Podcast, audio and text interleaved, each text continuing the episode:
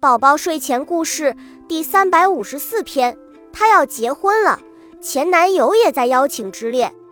婚礼上，众人玩起了认新郎的游戏。新娘捂住眼睛，走到了新郎跟前。